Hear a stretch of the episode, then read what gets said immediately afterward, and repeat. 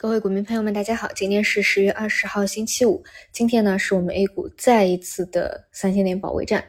去年的四月底、十月底和今天啊，已经是构成我们这一次熊市摸底期的三次大底的一个底部了。啊，那么之前呢讲过很多次啊，就是如果你把这么多年 A 股股指的啊最下沿去拉一根线啊，就是所谓的国运线。然后昨天晚上呢，我去比较细致的再去拉了一下，就是截止到昨天到底有没有跌破的问题。因为啊，这个周期它特别长，所以呢，它不是说就是特别特别精确的你能拿到哪一个点，但是呢，基本上上下也不会有什么样的一个偏差。基本上呢，你把这样的一个啊这么多年的一个基本上就是千锤百炼没有去打破过历史的这样一个线拉出来的话，大概是在。两千一百七到三千点出头附近啊，这样的一个区间的一个位置，也就是说，如果今天再去打这样的一个保卫战啊，其实基本上就等于说又一次的要去考验这这个国运线了。所以呢，在叠加整个超跌冰点的一个数据。如果快一点的话，可能今天啊，看看如果有低开的话，这样能不能够有下午拉升的一个情况？如果说没有的话，或者说反复在三千点附近要争夺揉搓的话。那么最晚呢，就是下周，就是就就反正我自己的一个观点就是，你不上不下，一定是比有这样的一个动作啊，你的时间是更好把握，或者说更快、更加速一点的。那昨天呢是加速极端的一天啊，那这种呢基本上给他两到三天的一个时间窗口去观察吧。然后具体的一个情况，呃，到盘中啊我会去去聊的，嗯，这个是一点啊。其次呢就是。呃，早晨起来的时候啊，一定要看一下今天晚上十二点鲍威尔的发言啊，到底是偏鹰派的还是鸽派的，包括美股的一个反应。嗯，就是美债的上行啊，真的是很大程度影响啊，近期为什么 A 股这么弱的一个原因，就是海外的一个流动性。就是现在的一个情况呢，是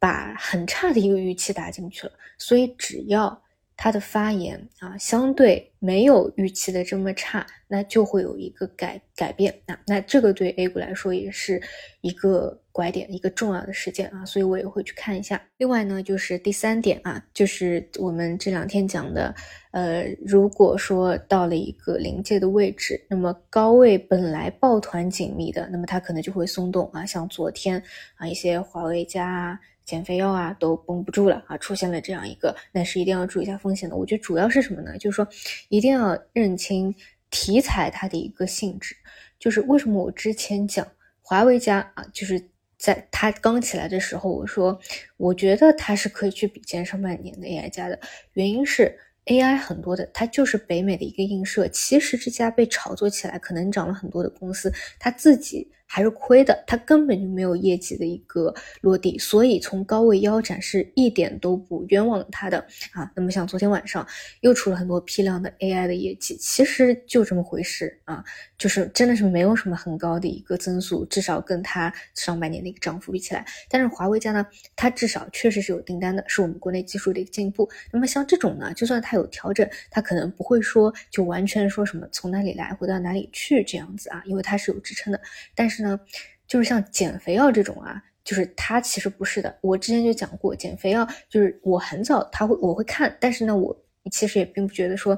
就是它是可以你就就拿着不动的，因为很多国内的公司它并没有说。已经做出了像诺和诺德的一个产品，它卖的很好，卖的很爆，怎么怎么样的啊？所以这个这种就是它有可能从哪里起来或哪里去的，这种一定要当心啊，尤其是出现第一根阴线的一个时候。